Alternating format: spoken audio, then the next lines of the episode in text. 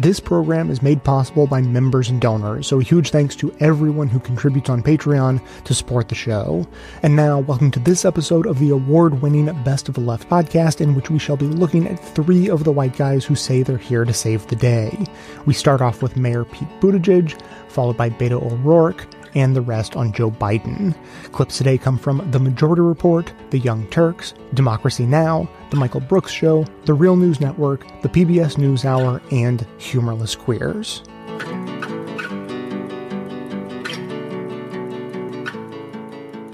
The interesting thing about Beto at this point is, and uh, you know, we're going to have more time to see if he comes out with. Um, he's obviously going to come out with a platform. He's obviously going to get, uh, you know, to some degree more specific.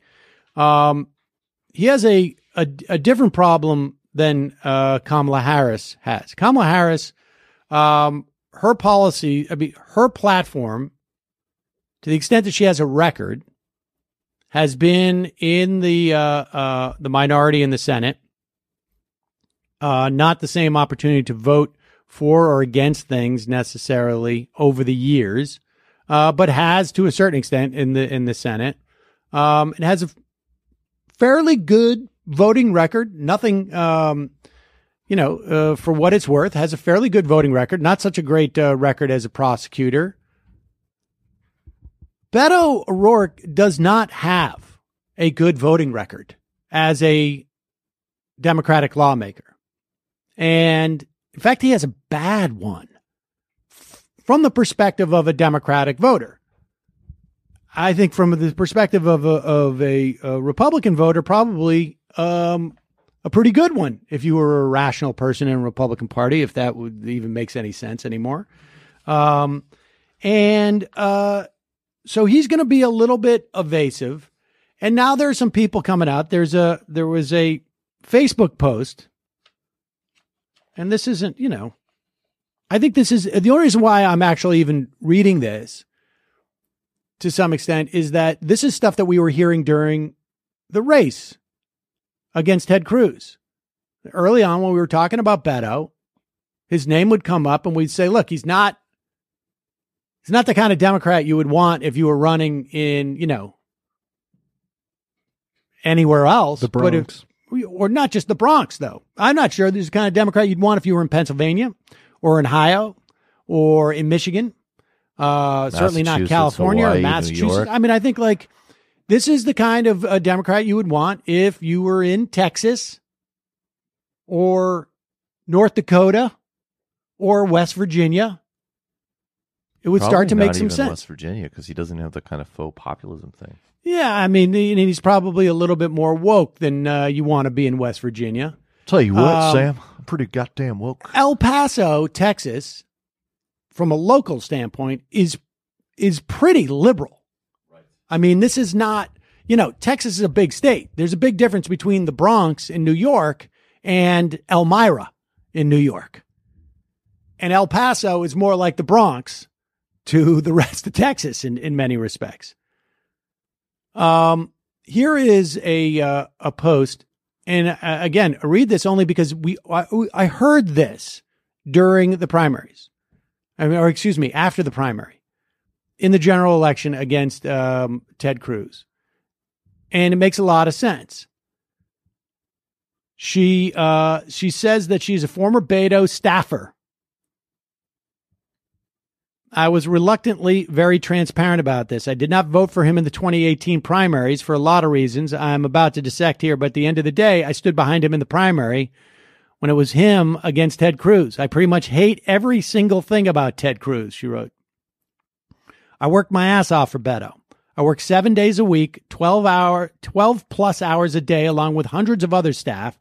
I gave it all in the capacity I was in to see that his Senate campaign was successful. I fractured my foot, still knocked on doors for him uh, on a scooter. I did all this while acknowledging that he was uh, far from the candidate I would have liked him to be. Uh, so, and she's going on because she knows she's going to get hammered on there for for being less than uh, unified. I guess. I mean, I think. Look, And she goes on to say, I, I disagree wholeheartedly that discussion of Democratic candidates' strong points and weaknesses will hand Trump another four years. I wholeheartedly believe it's putting up a watered down candidate devoid of a bold platform, substance, and follow through that guarantees a Trump victory in 2020. I'm not convinced of that, but certainly I am convinced of the idea that um, putting up a candidate's strong points and weaknesses uh, is not only not going to help Trump. I think it's going to hurt Trump. And, and then she goes into another piece I'm going to skip for the for the time being because I I'm not sure how much I uh, I'll come back to it. But she goes on to talk about Beto. He's not progressive, she says. He's not a member of the Progressive Caucus. That's true, demonstrably true. he votes with Republicans, also demonstrably true. And he praises the centrist middle as if it's some sort of virtue. He had an opportunity to back a great Democrat running against a Republican, Will Hurd. We'll get to this uh, later. And he opted to remain silent to use the bipartisanship as a talking point to focus a lot of his campaign strategy and rhetoric on courting the white middle road voters who are actually just Republicans that were disillusioned with Ted Cruz. He rationalizes his vote for the Blue Lives Matters bill, really? uh, but voted against the Harvey bill because he said it wasn't good enough. But the Blue Lives Matter bill was good enough, she asks. He goes on to say he had an opportunity to prove he could be a bold leader by being at the forefront of the baby jail and asylum issue at the border of Texas. He went and he toured the facilities, but then he took no positions. He could have called to to abolish ICE, but he belittled it as a bumper sticker slogan, as if the rest of his campaign is not merely a bumper sticker slogans.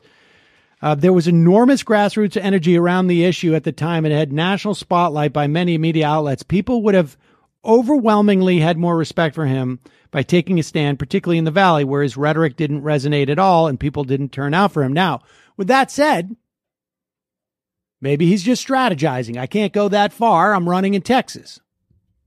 That's my uh, editorial.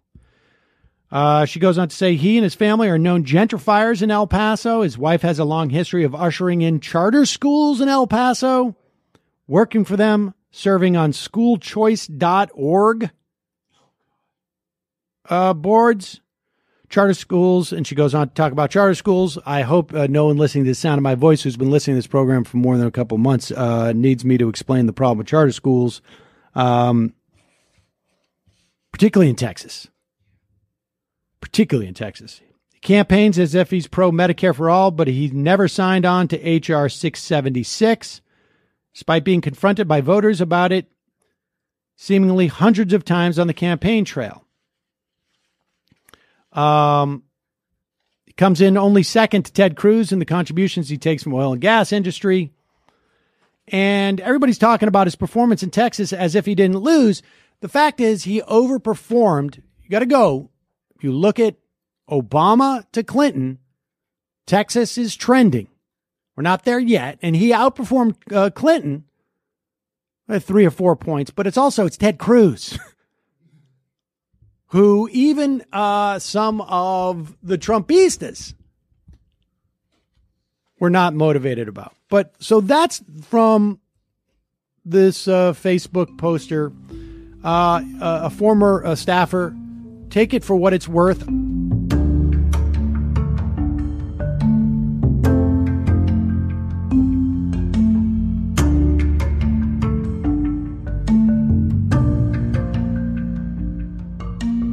Many have compared him to Obama, and perhaps this is one of the reasons why. Other factors, such as his young age and inexperience, also play a role, although Obama had a little more experience on the national stage as a senator. Since he's only held office as a mayor in Indiana, it's difficult to predict how he would govern as president. All of the other Democratic candidates have records that we can delve into and votes we can analyze. But that's not necessarily the case with Buttigieg. However, we can look at his funding and where he's previously worked. When it comes to money in politics, Buttigieg has accepted contributions from donors in the past. His top donors from 2018, just last year, include Gurley Leep Automotive Group President Mike Leep, who donated $10,000, engineering firm Lochmueller Group CEO Michael Hinton, who donated $7,500, and Mark Neal, the COO of the real estate firm Bradley Company, who donated about $4,500. Buttigieg's top corporate donors last year included Michigan's Four Winds Casino and Michigan-based Selge Construction Company. These donations are important to keep in mind because Mayor Pete wanted to rebuild areas of South Bend that were riddled with deserted homes. His 1,000 Homes in 1,000 Days initiative clearly caught the attention of donors who wanted municipal construction contracts. Look, Buttigieg created a political committee called Pete for DNC as he was seeking DNC chairmanship in 2017. He wasn't chosen as DNC chair. However, he raised more than half a million dollars in the first six months of 2017 alone. Top contributors included Carolyn Schwab Pomerantz, who's the senior vice president of Charles Schwab. She gave about $10,000. Facebook chief product officer Chris Cox, who gave $33,000 and Facebook co-founder Chris Hughes, who gave $5,000. Look, to be fair, as Buttigieg runs for president, he has pledged to take no corporate PAC money. He has also agreed to reject donations from the fossil fuel industry. Hi, everybody. It's Mayor Pete, and today I am signing the No Fossil Fuel Money Pledge. This is a commitment that our campaign will not be financed by contributions from the PACs, the executives, or the front groups of the fossil fuel industry.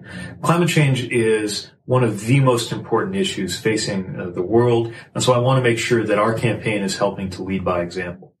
So let's take a look at Mayor Pete's job history. When it comes to his job history, there are some concerns. According to the Center for Public Integrity, after Buttigieg graduated from the University of Oxford with a coveted Rhodes Scholarship, he worked for three years at the consulting firm McKinsey and Company, focusing on energy and economic development. McKinsey Group has been riddled with controversy over the years. The company was instrumental in helping pharmaceutical companies like Purdue push painkillers like Oxycontin. In his book, The Shortest Way Home, Buttigieg describes his experience at McKinsey Group as a great learning experience. When New York Magazine asked him about this, he simply replied that he hadn't followed the story about Purdue Pharma. That's a strange thing to say as the country is still suffering from an opioid addiction and overdose epidemic. McKinsey Group also collaborated with the Saudi government, and when New York Magazine asked Buttigieg about that, he replied, quote, I think you have a lot of smart, well-intentioned people who sometimes view the world in a very innocent way. I wrote my thesis on Graham Greene, who said that innocence is like a dumb leper that has lost his bell, wandering the world, meaning no harm. But the cruelty and brutality of the Saudis is well known, especially among political consultants. Playing dumb is a pretty pathetic and sleazy way of making excuses for past flaws. One of the major political issues Americans in general care most about is income and wealth inequality. Current affairs writer Nathan Robinson points to a portion of Buttigieg's book where he writes about a 2001 progressive protest at Harvard. The students demanded higher pay for custodial and food workers on campus. Buttigieg mentions how dismissive he was toward the protesters, writing, quote, that spring, a daily diversion on the way to class was to see which national figure, Cornel West or Ted Kennedy one day, John Kerry or Robert Reich another, had turned up in the yard to encourage the protesters. Striding past protesters and the politicians addressing them, on my way to a pizza and politics session with a journalist like Matt Bai or governor like Howard Dean, I did not guess that the students poised to have a greatest near-term impact were not the social justice warriors at the protests, but a few mostly apolitical geeks who were quietly at work in Kirkland House, Zuckerberg et al. First, it's strange to me that a Democrat who seems to be positioning himself as a progressive would refer to these protesters as social justice warriors, which is a right wing talking point meant to belittle people. But more importantly, why didn't he see the value in that protest? He referred to it as a diversion.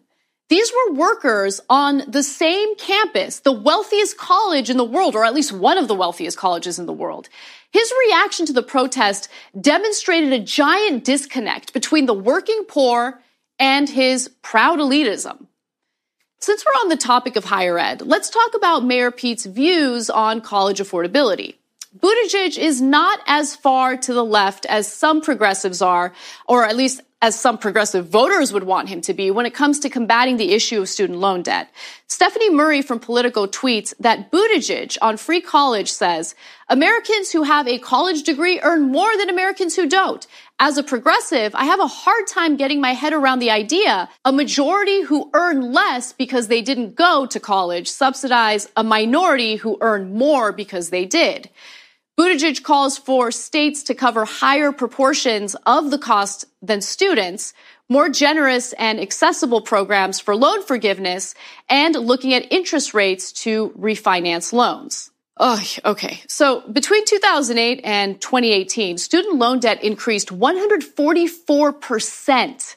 Obama like incremental changes aren't going to do the trick here. Taxpayers subsidize all sorts of nonsense when it comes to preemptive wars like the war in Iraq or the Saudi led war in Yemen. Maybe if we subsidized higher education effectively, more Americans would go to college. An educated population benefits the entire country, not just the individuals who graduated. And the ever growing student loan debt dramatically hinders the U.S. economy. Finally, I want to talk about Mayor Pete's views on Israel. Alex Ward over at Vox writes that during a March campaign stop in Iowa, Buttigieg said he wants America to help make a world where Israelis and Palestinians are able to live in peace side by side. Overall, though, Buttigieg has shown a willingness to back Israel, which isn't too far fetched, right? A lot of our politicians do it. Anyway, Ward continues to write that Buttigieg strongly rejected condemnations of Israel and U.S. support for it made by progressive lawmakers. Buttigieg has described Israel as a model for the U.S. in how to deal with security threats. He's blamed most of the suffering in Gaza on Hamas, the Palestinian Islamic political organization and militant group that has run the territory since 2007. On this issue, it's easy to contrast Buttigieg with the progressive wing of the Democratic Party.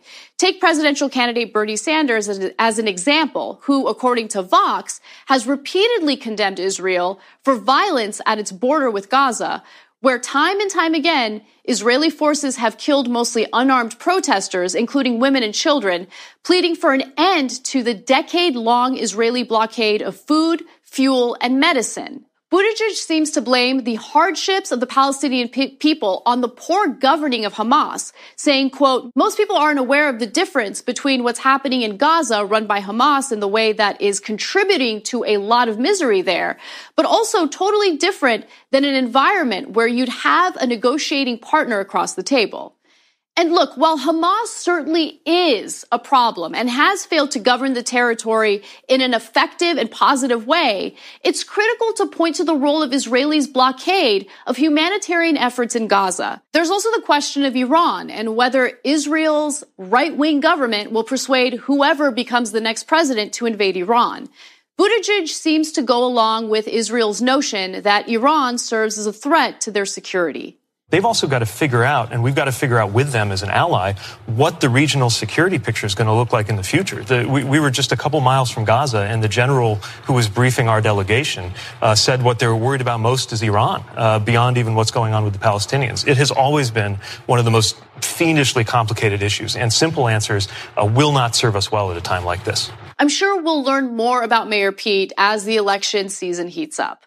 Like many candidates, he's a mixed bag, but it is interesting to see how many of these candidates run as strong progressives. It's clear that there's a thirst for progressive policies in the Democratic Party. The question is, which candidates actually believe what their campaign platform entails? It's not easy to figure out what a candidate is really going to do, especially when he or she doesn't have much of a record to go off of.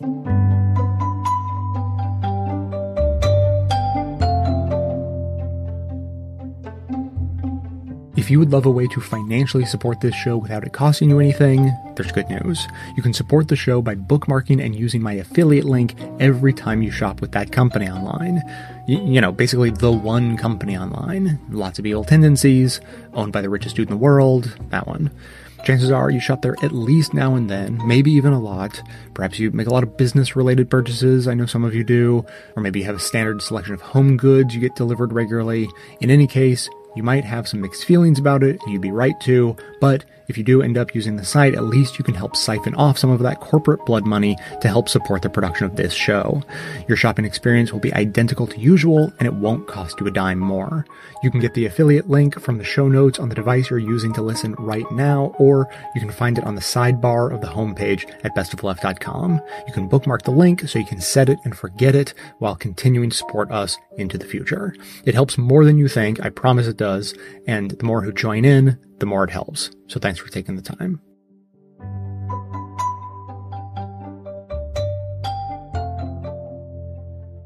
A longtime senator from Delaware, Biden has previously run twice for the Democratic nomination, last time in 2008 when he ultimately became then Senator Barack Obama's running mate. While a new campaign would seek to capitalize on Biden's two terms as vice president, it would also invite scrutiny of his Senate record in a Democratic political climate that's notably more progressive today than it was when Biden last sought the nomination. Joe Biden's 1994 crime bill, while implementing implementing sweeping gun control also help fuel mass incarceration with financial incentives to keep people behind bars. This is Joe Biden, Senator Joe Biden, speaking in 1993 during the debate on the Senate crime bill. The clip was recently unearthed by CNN. We must take back the streets. It doesn't matter whether or not the person that is accosting your son or daughter or my son or daughter, my wife, your husband, my mother, your parents. It doesn't matter whether or not they were deprived as a youth. It doesn't matter or not whether or not they had no background that enabled them to have to uh, become uh, uh, social, uh, become socialized into the fabric of society. It doesn't matter whether or not they're the victims of society.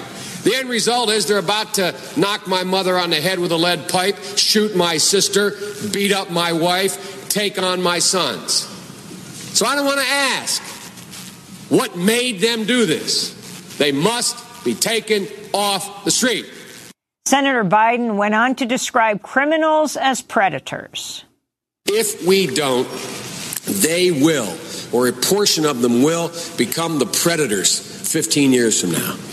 And Madam President, we have predators on our streets that society has, in fact, in part because of its neglect, created.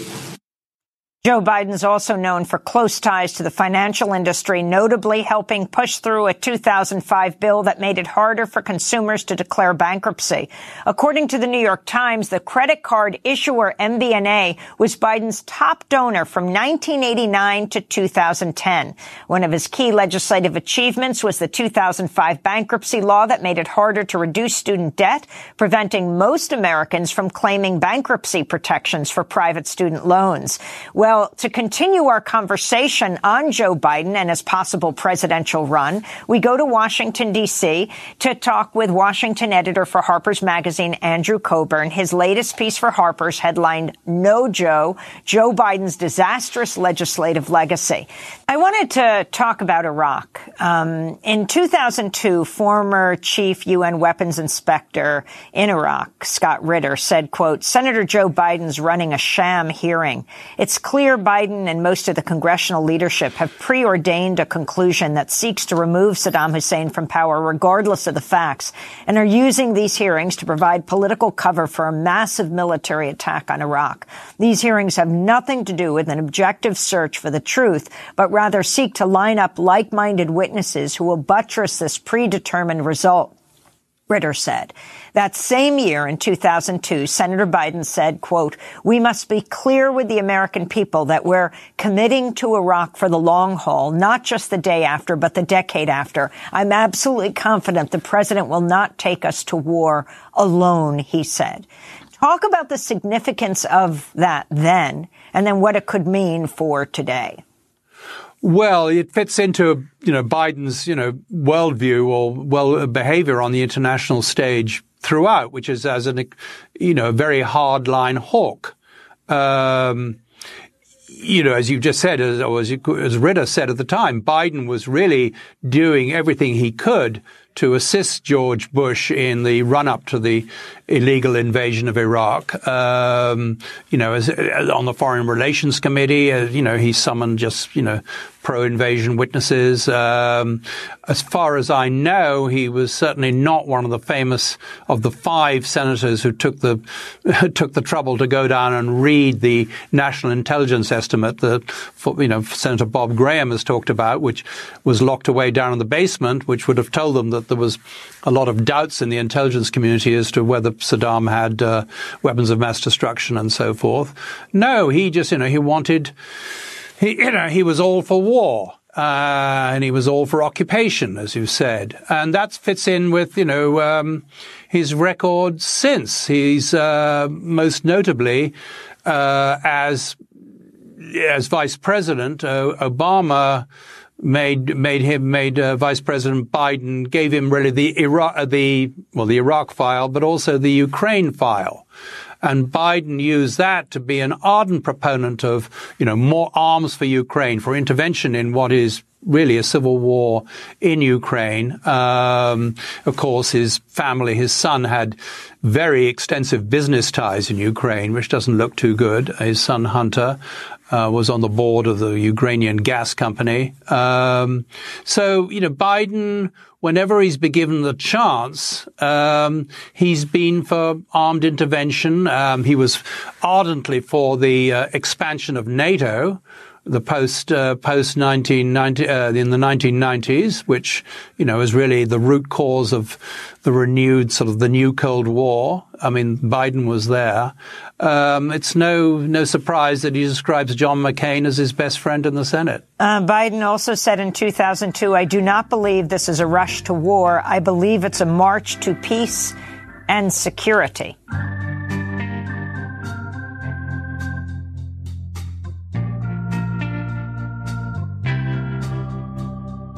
I want to throw to you in a second, but first we do have to play this clip of last week. Joe Biden has an answer to people like us on the new left, Zach. I know I get criticized. I'm told I get criticized by the new left. I have the most progressive record of anybody running for the United if anybody who would run.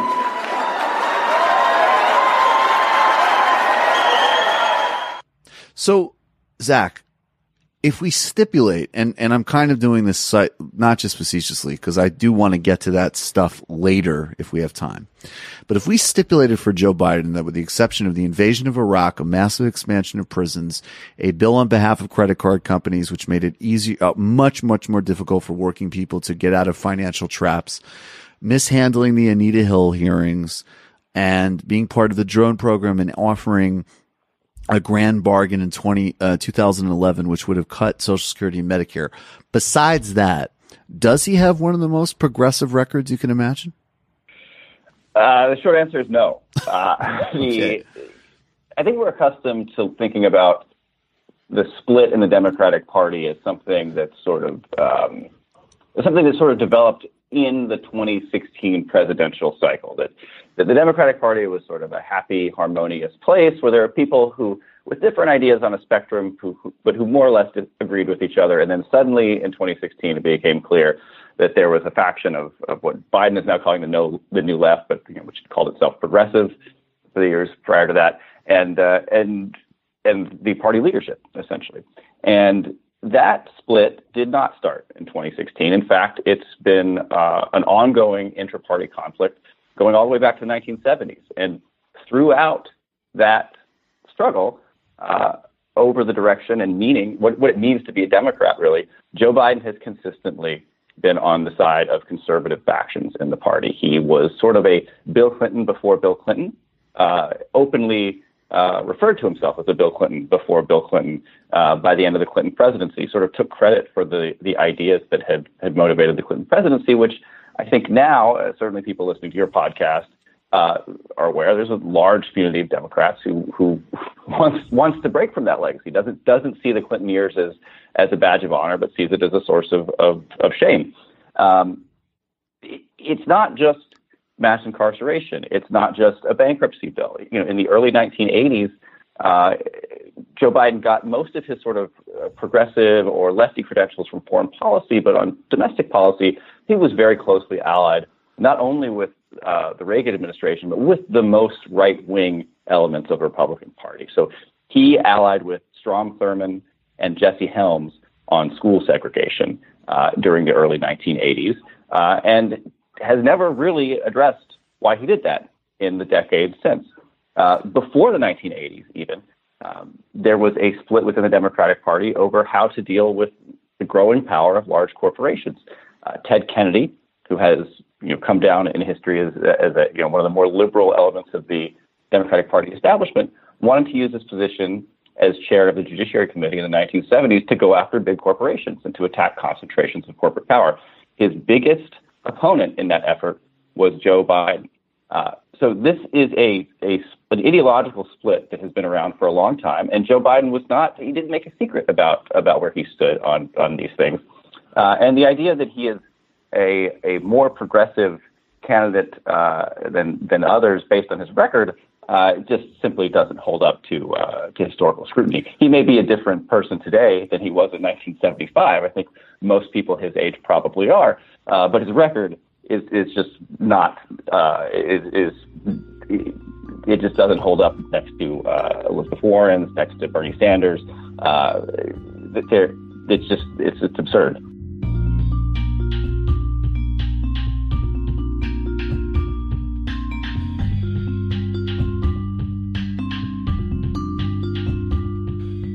He really was the senator from the credit card companies and from the big banks. And he really served their interests with a vengeance.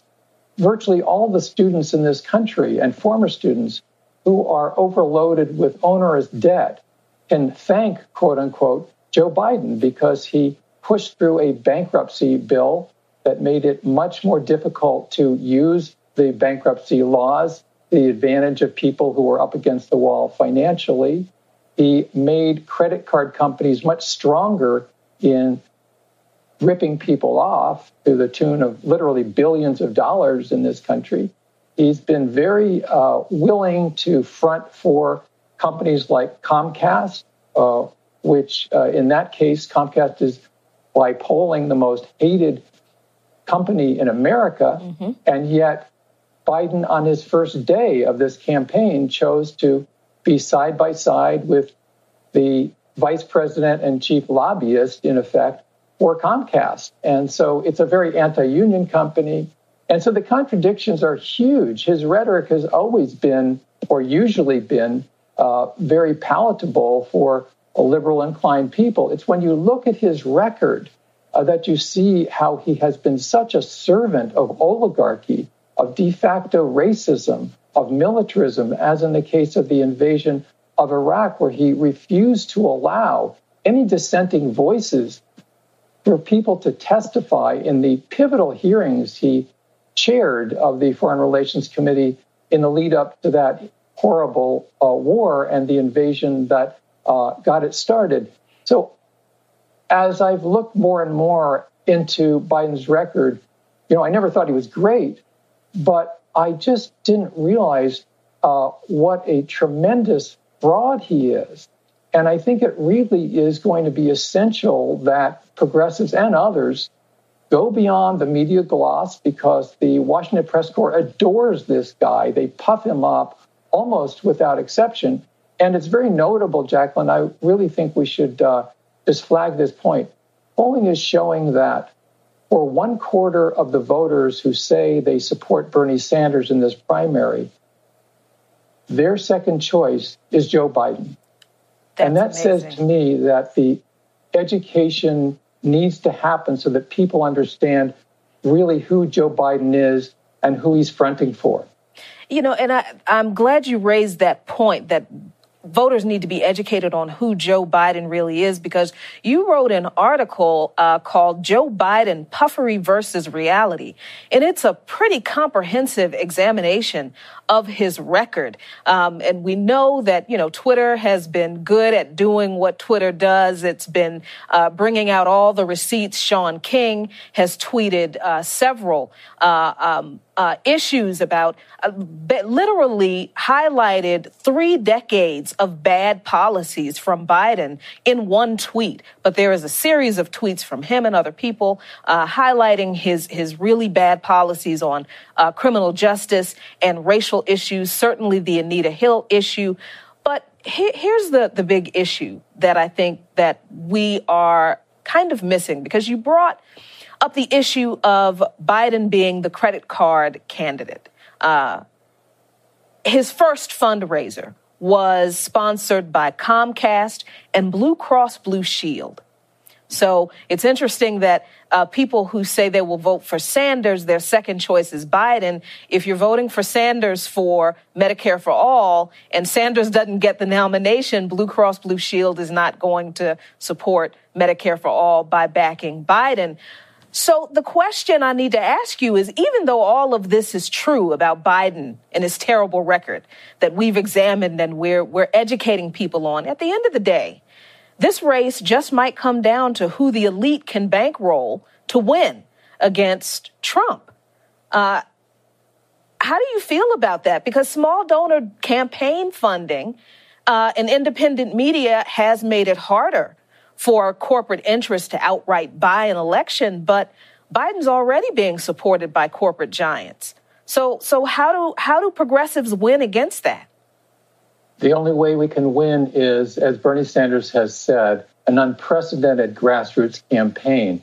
The conventional wisdom has been shattered that you need the big checks and the big oligarchs to come in and make a presidential campaign viable uh, Biden is way behind in fundraising, and that's why uh, he has felt it necessary from the outset to do something that has terrible optics for uh, any progressive paying attention to stand shoulder to shoulder with uh, the Comcast and the uh, insurance company giants that have been ripping us off with cable bills every month, opposing net neutrality, opposing Medicare for all gouging us when we come into the hospital or the doctor's office. And so it is a historic crossroads as to whether the power of big money, uh, corporate interests, and uh, de facto uh, economic suppression of the vast majority of the population, whether that is going to triumph over,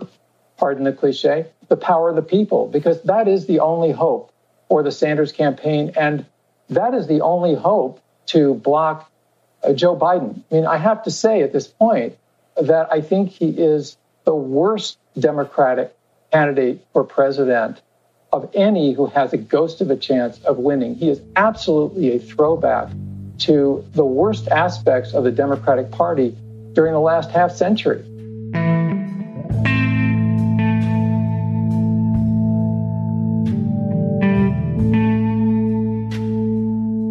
This show runs on recurring donations from listeners just like you who've signed up to support the show on Patreon. Each hour long episode we produce is the result of literally dozens of hours of work. Usually about 30 hours of source material has to be listened to, sifted, curated. I go through multiple rounds of editing and refining of the content before almost all of it is discarded and, and the final selection is made to produce the show. In short, a lot of effort goes into the production of the show because we care deeply about not just providing good ideas and getting them out into the world, but in finding the best versions of the best ideas we possibly can.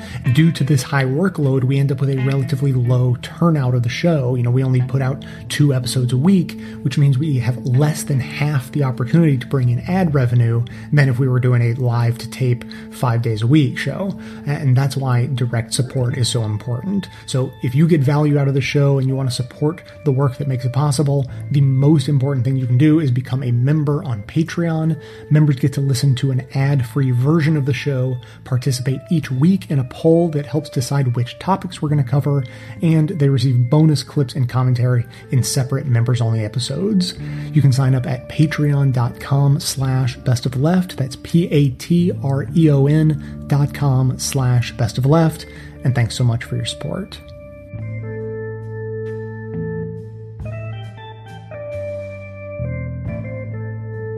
Some of former Vice President Joe Biden's past personal behavior is sparking conversations about boundaries when it comes to physical contact and consent.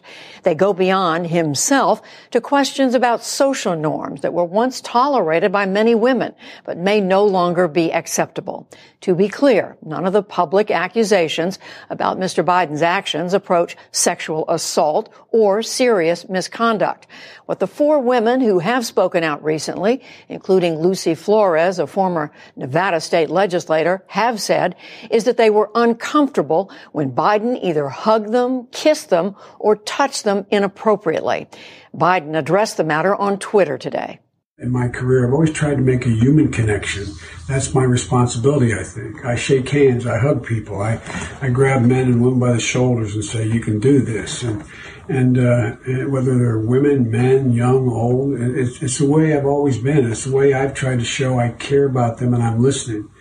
And over the years, knowing what I've been through, the things that I've faced, I've found that scores, if not hundreds of people have come up to me and reached out for solace and comfort. Social norms have begun to change, they've shifted, and the boundaries of protecting personal space have been reset. And I get it. I get it. I hear what they're saying. I understand it. And I'll be much more mindful. That's my responsibility. My responsibility, and I'll meet it. So that was on Twitter today. Now let's look at some of the issues surrounding all of this. Rebecca Traister is a writer for New York Magazine and for The Cut.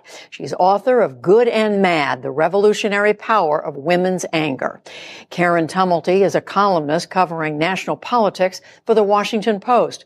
And Frank Dobbin is a sociologist at Harvard University who studies sexual harassment and diversity training. And we welcome all three of you to the News Hour. Let me first get your reaction, just your, your take on what the vice president had to say today. Karen Tumulty, you first. Well, I think that this uh, shows, among other things, sort of how rusty he is at this. His initial response to this was essentially to say to the women who were accusing him of making them uncomfortable was to say, I'm sorry that your feelings got hurt.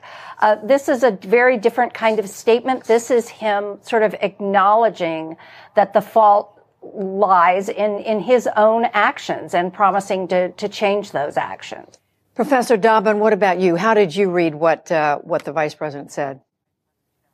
Well, I think it's a little surprising that he didn't follow the issue over the last nearly 40 years since he was in the Clarence Thomas hearings in 1991. Uh, but I think it's an indication of kind of a generational shift. Um, there's a generation of people that just hasn't really been aware of what kinds of changes in social norms there are. And uh, in this case, he at least acknowledges that he was out of sync with what's going on. Rebecca Traister, how did you hear him? Well, I do think that especially the final part about acknowledging that norms are changing and that and that he's engaged in this conversation is what he needed to say, but he did need to say it 5 days ago and really you know, 20 years ago, 10 years ago, two years ago. He's billed himself of late as somebody who's very interested in these issues. He is involved with It's On Us, talking about um, issues around changing norms and around gender and power. And yet he was very slow to respond with what he needed to say. And what he doesn't address in this statement is the degree to which norms are also changing around the role. The paternalism of that kind of touching is also reflected in his policy record. He's been in power for, for 40 years in the Senate as, or 30 years in the Senate and then as vice president. And he has also had a sort of paternalistic role in his positions on abortion, reproductive health, his role as the head of the judiciary in the Anita Hill hearings. He's had that, he needs to address a lot about um, what has shifted in our politics and our norms and our ideas about gender and power. Well, there has been a change in norms since 1991 in the Clarence Thomas hearings. Um, what we generally recognize explicitly as okay and as not okay has changed pretty dramatically. Things like trying to date someone at work. But this kind of behavior is, he would call it um, just emotional behavior. He would just call it part of the way he does his job. Uh, one of the things that I find disturbing is that we've, we've we've undergone a pretty massive social experiment since the early 1990s. In 1991, at the time of the Clarence Thomas hearing, about 25% of medium and large companies had some kind of harassment training. Right. By the end of the 1990s, about 75% had some kind of harassment training. But if you look at um, reports of harassment and surveys of workplace harassment, harassment hasn't really declined very much in that time. So I think at the extreme ends of the continuum, when you think about what's okay and what's not okay, uh, you know, we know that sexual assault at work is widely viewed as not okay, and that trying to date an underling is and is persistently trying to date an underling is considered to be not okay. But a lot of the stuff in the middle people haven't gotten the message about. And that's one of the reasons we still see high rates of harassment. Rebecca, how clear is it what is okay and what isn't okay right now in the workplace, in a, in a public setting?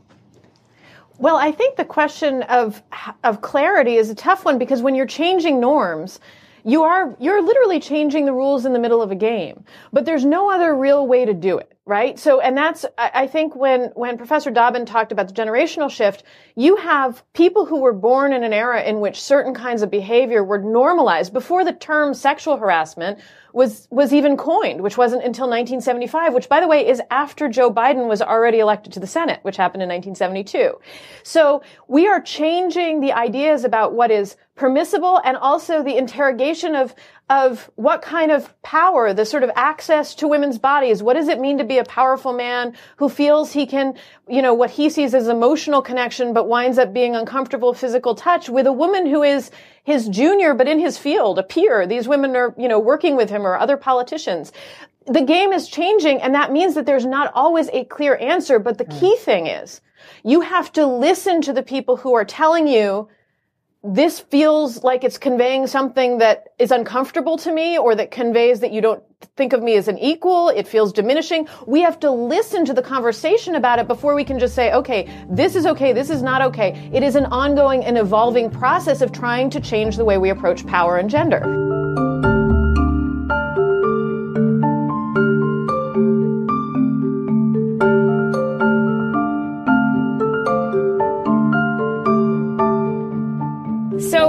I really wanted to have you on because you wrote an article for Current Affairs last week called How Not to Talk About Uncomfortable Shoulder Rubs. um, and your Twitter is like generally amazing and everyone should follow you. Um, but I appreciate what you have in currently, uh, as of today, we are recording on April 6th in your pinned tweet that links to this article and it just says, look what you made me do. Yes. so yes. this article is, is about Joe Biden, and I think pretty much everyone, hopefully, probably listening to this show, has been rage following the story in the same way that I am. But just in case you're not, I thought maybe we should start with like a little recap. If folks don't know, in late March, Lucy Flores, she's a former Nevada Assemblywoman, um, talked about an interaction with with Biden that made her uncomfortable, and she talked about it in a piece for the Cut. And Flores explained what happened in 2014, and you quote this in your piece. She writes, I felt him get closer to me from behind. Wait, hold on, hold He on, hold on. Wait, further- Alexis. I, critical context on stage. This was on a stage. Right, on stage. Publicly, yes. Okay. Which, which we've seen this sort of pattern, right, of Biden doing things Yes. in front of cameras. Constantly. Yeah. Uh, so he leans in. He, uh, so I'll just read the quote. He leaned in further and inhaled my hair. I was mortified. I thought to myself, I didn't wash my hair today, and the vice president of the United States is smelling it. And also, what in the actual fuck? Why is the vice president of the United States smelling my hair? He proceeded to plant a big, slow kiss on the back of my head. And can we just pause here for a Ugh. second and like, That's fucking nasty. why? disgusting. I, I anyway, she writes. Uh, she goes on. My brain couldn't process what was happening. I was embarrassed. I was shocked. I was confused. There's a Spanish saying, "Trágame tierra." It means earth, swallow me whole. I couldn't move and I couldn't say anything. I wanted nothing more than to get Biden away from me. My name was called, and I was never happier to get on stage in front of an audience. So the story goes on. There's more that's happened, but I don't know if you all just have like what were your initial reactions when this story very first broke? Cause mine was just like, I, this is particularly crazy, but like, I, like, I've had a million things random like this happen that were like, just, you know, like people don't respect other people's personal space. Yeah. And I'm, su- and it's really not hard to do that. Yeah. And with Joe Biden, I'm surprised that it took that long. I mean, it was, it wasn't a surprise in the sense that like, we I expected that post Me Too, someone would come forward and say that they had been made uncomfortable by this person. Um, and I just, for me, it was like a matter of time. I was like, okay, we're here. It's, this is not the person who I thought would be speaking up, but at the same time, you know, he has so many rubbed shoulders in his trail. So, um, you know, I figured someone would come forward. What frustrates me about this is that, like, so Joe Biden was part of a campaign that was like anti campus sexual assault. So, like, ostensibly, this is a guy who's like, who quote unquote gets it, who like wants to reduce violence, you know, in our society, wants to reduce harms. And like, you know, this is the thing that a lot of the people are running out and saying. They're like, oh, well, well, Trump assaulted women and Biden just did this other thing and they're trying to make this like a spectrum of like abuse and they're like, well, this is not that bad and this is really bad. But the problem is like anyone that knows anything about assault knows that it's about power and knows that like mm-hmm. consent is a crucial concept in preventing assault. So you can't say that consent matters when it's about sex and it doesn't matter when it's about just getting up in someone's personal space if you want to be someone who ostensibly understands how violence works, right? And how to prevent violence. And Biden is someone who's tried to be like, I get it. I'm trying to work to prevent this. So I'm going to hold you to a higher standard, right? And also, you want to be the president, right? So we're also going to try and hold you to the higher standard. And also, sorry, let's not never, ever, ever compare people to Donald Trump. Okay, right. just like yeah, never, just ever like do that. that. Because why, why, would, you, do that? that? And so Yeah. it frustrates me that like he is like. Uh, uh, talking about intent. So we we've sort of gotten a little bit off track. So we've missed some of the things that have happened, right? So first Biden did this video where he talks about like he did he never apologizes in the video, but he talks about how norms have changes, social norms have begun to change, and he says, "I get it. I hear what they're saying. I understand it." Right? Uh, they've shifted and the boundaries of protecting personal space have been reset. Now, first of all, I don't even buy that. Uh, I just think that like women are now and everyone are empowered to be like, you are violating my space in a way that we didn't feel necessarily empowered to before. But that's what he says. But what gets my like made me so frustrated yesterday is he's claiming to get it and claiming to be listening and saying he's going to change his behavior. And the very next day, the very next day, he goes to this union event for the International Brotherhood of Electrical Worker Construction Conference, IBEW. And he makes it mm-hmm. totally clear that he doesn't get it. And he gets on stage and he jokes after hugging the IBEW president, Lonnie Stephenson. He says, I just want you to know I have permission to hug, hug Lonnie. Ha ha ha ha ha. And then this crowd full of mostly white men goes, ha ha ha ha ha. And then he sees some kids and he puts his arm around one of the boys and then he goes back to the mic and says, I just want you know, you know, he gave me permission to touch him. Ha ha ha ha ha. And then he goes outside the event and he gives an interview and he literally says, I am not sorry for anything that I have ever done. I've never been disrespectful. And that's a direct quote. It is a direct quote. I am not making this up. The full quote is he does say, I am sorry I didn't understand more. But then he immediately says, I am not sorry for any of my intentions. I am not sorry for anything that I have ever done. I've never been disrespectful intentionally to a man or a woman. Um, and Vanessa, this just kind of goes back to your piece to me, right? Like, and how you're like, I can't believe I have to write this. And I feel like you very patiently explain in the piece a lot of really basic fundamental concepts.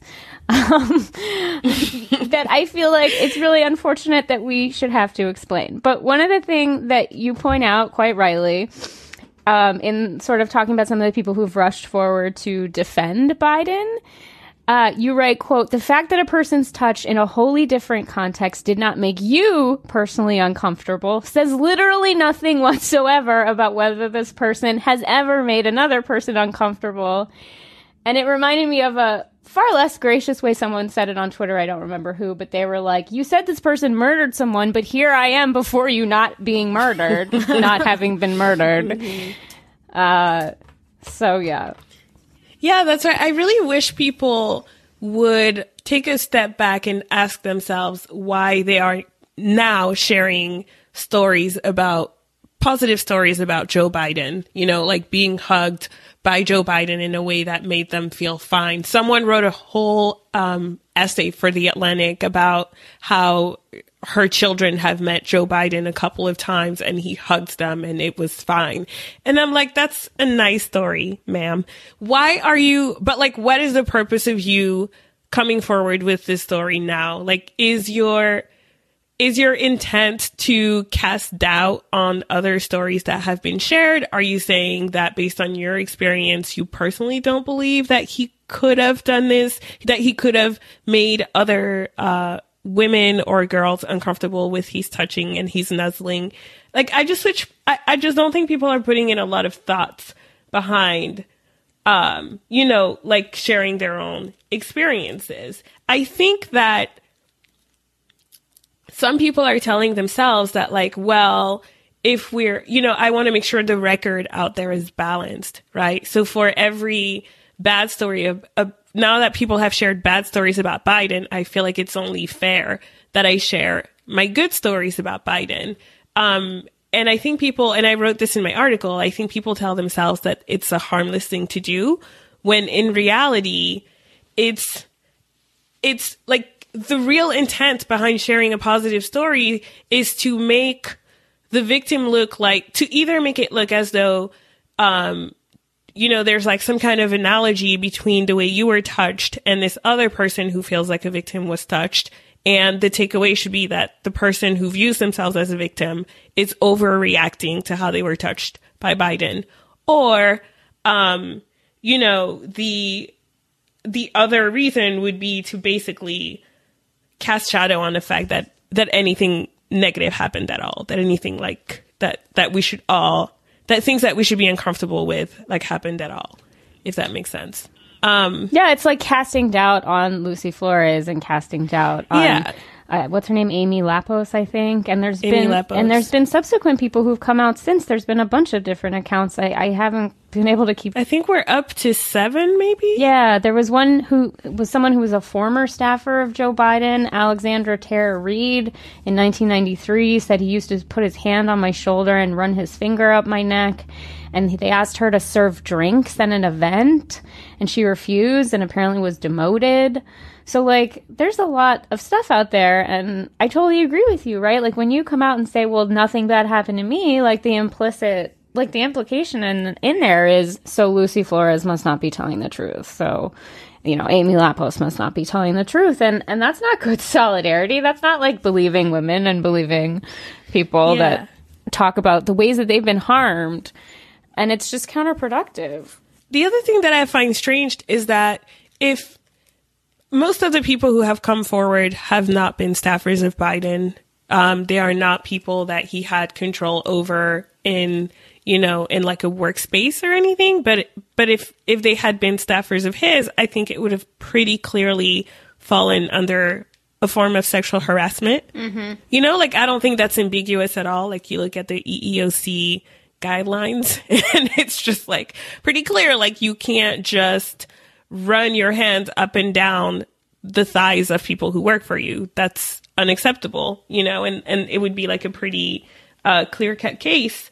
Um, so I don't know. So I'm, I'm finding like the minim- minimization of what happened to Lucy Flores and Amy Lappos as just sort of baffling when I think if this were in a work context, people would be much more shocked. And if this were to happen to, um, to people at their own workplaces, I think that's something they would feel more strongly about. Um, and, and then the other thing is that like looking back at Anita Hill and, and, you know, like the kind of behavior that she was complaining about wasn't, mm. you know, she never alleged that like Clarence Thomas tried to rape her. He just did other you, know, like I think there's a story of him putting his like pubic hair in a Coca-Cola can mm-hmm, mm-hmm. and like offering it to her. There was like no touching, right? Like it's not like he physically placed his hands on her, but we all agree that it was a form of sexual harassment. We all see the impropriety of that.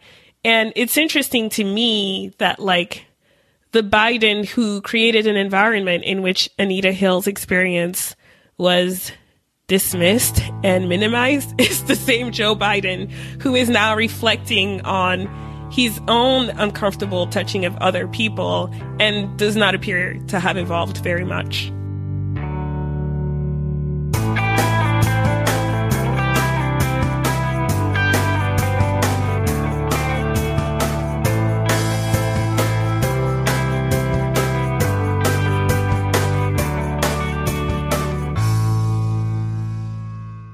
We've just heard clips today, starting with the Majority Report doing a deep dive on Beto. Ana Kasparian from the Young Turks did a breakdown on Buttigieg.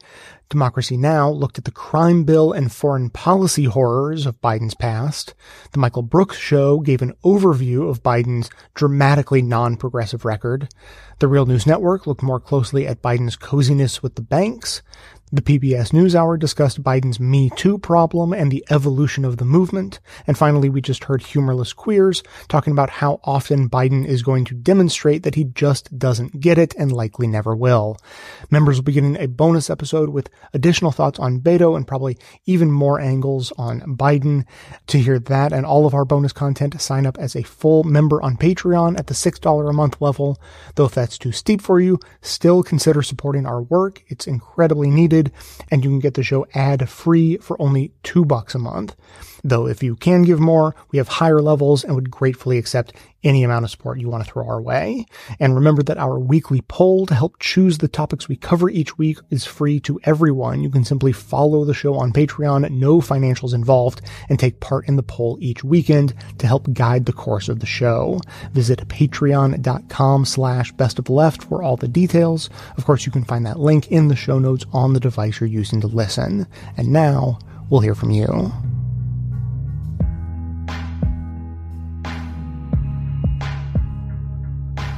Hi, Jay. This is Laura in Alameda, California. I just finished listening to the Native Peoples episode, and it included the voicemail from Stacy from the San Francisco Bay Area in response to my voicemail. And I think Stacy brought up some very good points. I really wasn't I don't really disagree with most of the things that she said. I think there's a little bit of a disconnect and it's kind of hard to pinpoint where it is, but I will say I am not arguing against having a female presidential candidate. And, you know, the New Zealand prime minister has just beautifully exemplified what a, an incredible job a woman can do in a high political office. And man, I would love to have somebody like that running our country right now. My uh, concerns in that episode about, you know, I, I said that, you know, I really want to see a Sanders and Warren ticket. That would be my, my ideal. And, you know, I said that strategically, I think that it might be a bit better for Sanders to be on top. But when I look at the race right now, I see two real progressives, Sanders and Warren, and I want one of them to be president. I think you know either one of them is is they they're both strong policy wise, and they're both going to take on the corporations, and they're going to move us forward. And I think if they teamed up together, it would be better and the sooner they did it that, that that would be better too because we could be concentrating on on putting things together quickly and stop wasting so much time and energy and resources which is what we seem to be doing now that there's all these candidates just way too many candidates and Stacey didn't really uh, talk about that issue which is kind of more my real concern is that we seem to have these two strong progressives and then most of the rest of the, from what I can see, these rest of the candidates, they're they're pretty centrist, and a lot of them are just you know typical corporate Democrats, and that's just not going to work. Um, not for the changes that we need. Uh, not not with the the impact of what the Republicans have spent decades doing to this country. So um, I want the most progressive president we can get. I don't want Sanders or Warren or, or certainly I, the worst case scenario is, is, both of them got eliminated during the um, uh, the the primary to, to find the primary for the uh, uh, Democratic nomination. So I was my my thoughts about um, Bernie possibly being you know the better person on the top of the ticket is kind of the strategic question and why I was hoping to hear a little bit from some men is to kind of get a get a response for them. I mean, I think women uh, have been leading the resistance, doing most of the work of the resistance. So I think they're going to vote for whoever you know is on the Democratic side without a problem. And obviously, Trump has his hardcore supporters who are never going to abandon him. But the question is, is for white men in particular, would someone like Sanders be more appealing to them versus Warren? Or are they uh, ready to handle having a woman president and willing to get behind her as a candidate uh, and go gung ho? So I want whoever is most progressive. So Bernie or Elizabeth Warren, both of these two people I think are fantastic public servants and either one of them will be a fantastic president and I just don't want to see us uh, wasting so much time. You know, and I certainly don't want to see them, either one of them, get eliminated early in the process because um, I think they are our best hope for gaining any sense of repair to this country. Anyway, thank you. Thank you, Stacy, for making a response. Good points. And uh, hope more people will keep chiming in. So have a good one. Peace and progress, everybody.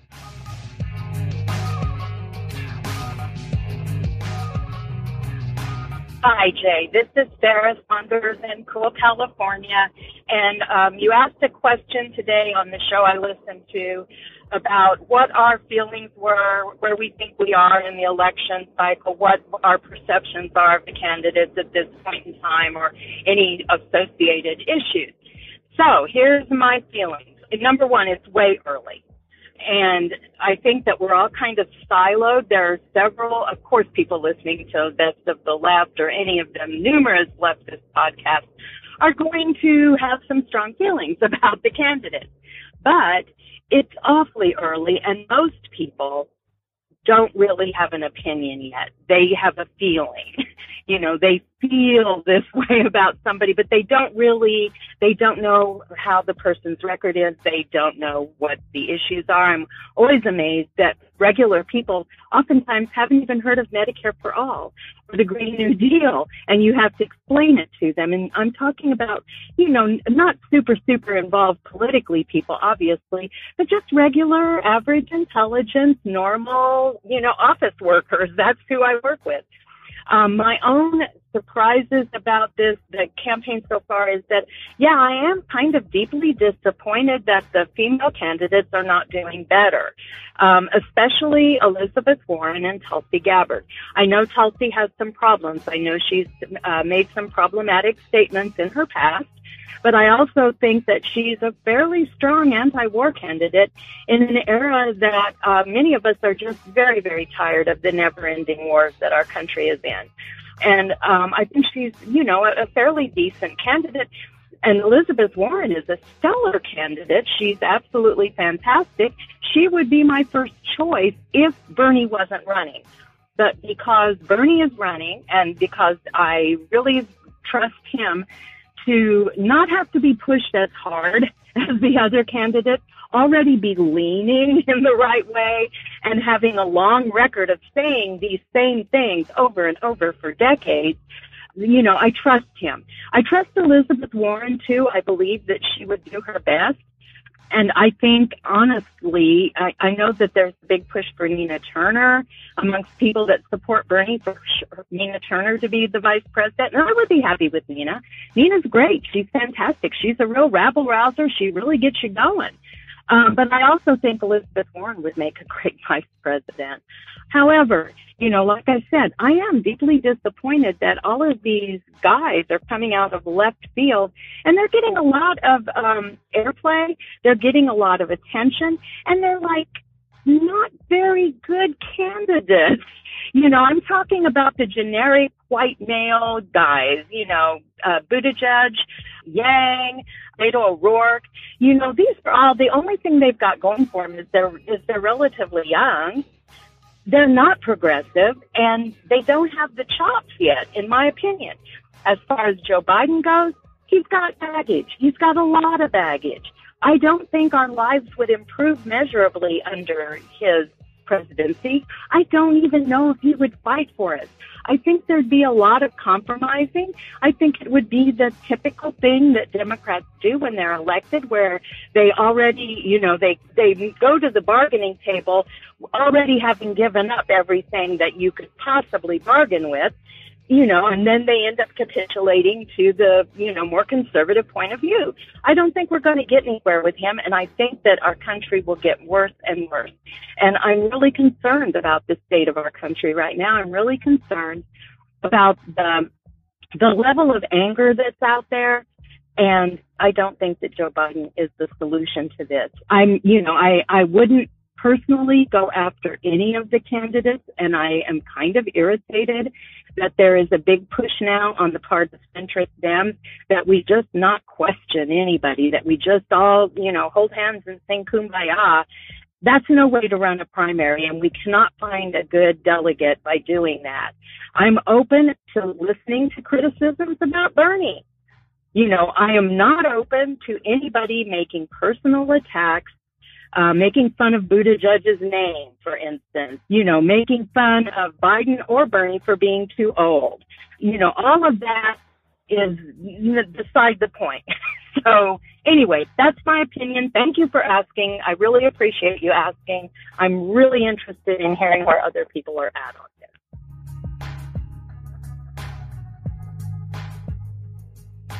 Hey Jay, this is Anthony in Utah. I've been a long time listener kind of keeping to the background. Calling in response to, I think it was episode 1267, there was a little discussion at the end about the strategic uh, idealism. And I'll be the first to admit that when it looked like Sanders was going to lose, that I put myself into the accelerationist camp. That you know, the best thing that could happen for the movement was to have the worst outcomes possible to galvanize everyone. Maybe those movements could have flourished under a Clinton presidency, but I'm not so sure about that. In the years since, it's been much more clear that the Trump presidency is just taking the wind out of the sails of people.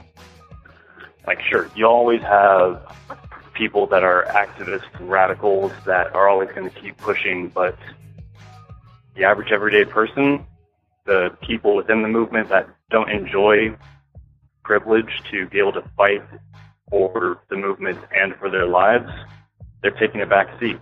And fewer and fewer people that have been apolitical in the past and were somewhat galvanized by a Bernie candidacy, they've given up. Strategically, I don't think it was a good move, even if we could have had any kind of influence on the outcome. At the end of the day, we're stuck with a presidency that we've got to fight through that a lot of people didn't expect it would turn out as bad as it has. Anyway, thank you, Jay. Appreciate all you do. Keep fighting.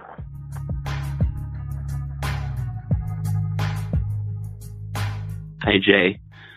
Uh, my name's Corey. I'm from New Jersey. I'm 27 years old. I've listened to the newest episode of Best of the Left uh, several times um, at this point. And I'm convinced that you curated it specifically for me. I've been dealing with a dark depression for a very long time, and your show gave me something that uh, I thought that I might never see again, and that's hope. Um, I have hope for the future, hope for the future of politics, hope for the future of my generation. I was just so comforted by the idea that people of my generation are taking care of each other. And uh, I just can't thank you enough for giving me this feeling that I never thought I would have again. Thank you so much, Jay.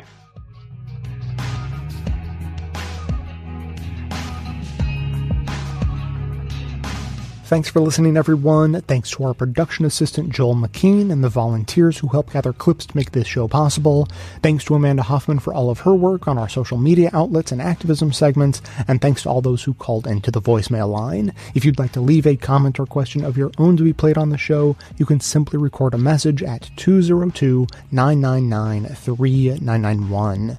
And first of all, thanks to Corey for the very touching message we just heard and, and context for everyone else. He, he, said that he was referring to the most recent episode, but because of the timing of the show and all of that, uh, I, I, didn't hear his message in, until I was prepping for today's show. But it actually came in a few days ago, I think just as the most recent episode was being published. And so he's referring to the one before that. Uh, so he's talking about the um, the great transition episode that I sort of came up with, uh, sort of a stroke of ins- inspiration as I, I, heard a few clips that I, you know, I, I saw the thread and and realized I thought I could pull together an, an interesting episode, not uh, as I normally do on one topic, but on sort of a variety of topics that I realized had more connection than uh, than we usually think they do. And and I was curious how that was going to go. I didn't know what people's reactions would be. Uh, so far, Corey's is the only direct response to that episode, giving an opinion. So so far, so good, I guess. And then secondly, uh, in, in response to Anthony, I mean, of course, I'm glad to hear he's come around on the Bernie or bust uh, accelerationist theory of change. Uh, I, I, was never on board with that, but I, I will say that I am also sort of surprised at at the level of exhaustion that people are feeling, the the amount that people have been checking out. Uh, usually, when your opposition is in power, that is empowering and energizing for people. People usually get uh, complacent when their own person is pow- is in power. That's what happened to, for instance, like the anti-war movement under Obama. But I, you know, I, I guess it sort of ebbs and flows in different ways. So under Obama, a movement like uh, the anti-war movement loses steam but movements like Black Lives Matter and uh, Occupy Wall Street have oxygen to flourish in, in, a way that they can't otherwise.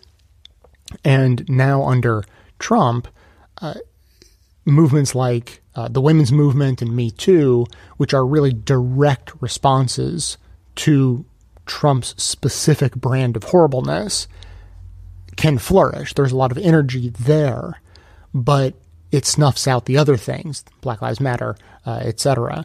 So, you know, usually you, you think like when when the opposition is in power. So, like to, to, to put it this way, th- there's a funny old phrase uh, from The Nation magazine, very old, very progressive magazine. The old saying goes, "What's bad for the country is good for the nation," meaning that when conservative politicians are in power, more people are energized to buy the Nation magazine and take action on progressive issues.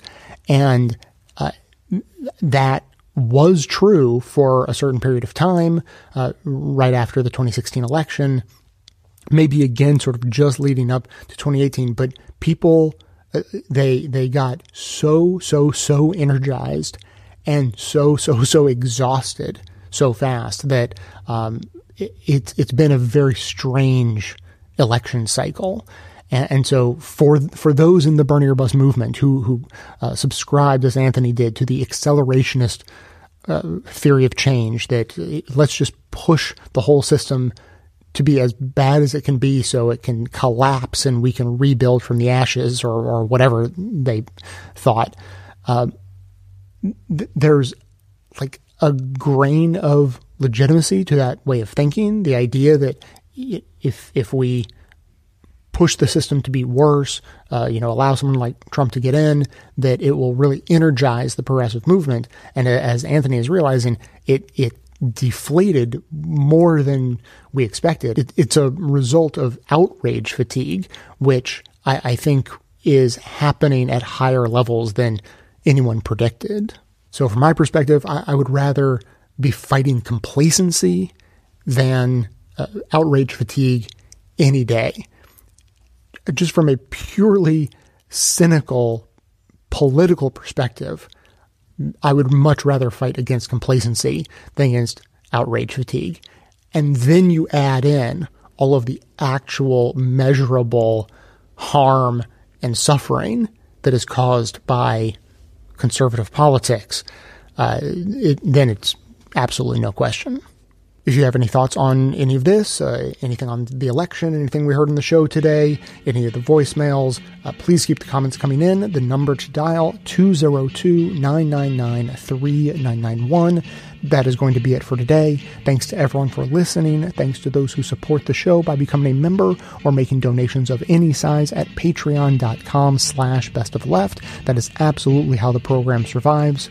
Of course, everyone can support the show just by telling everyone you know about it and leaving us glowing reviews on Apple Podcasts and Facebook to help others find the show. For details on the show itself, including links to all of the sources and music used in this and every episode, all that information can always be found in the show notes on the blog and likely right on the device you're using to listen. So, coming to you from far outside the conventional wisdom of Washington, D.C., my name is Jay, and this has been the Best of the Left podcast coming to you every Tuesday and Friday, thanks entirely to the members and donors to the show from bestoftheleft.com.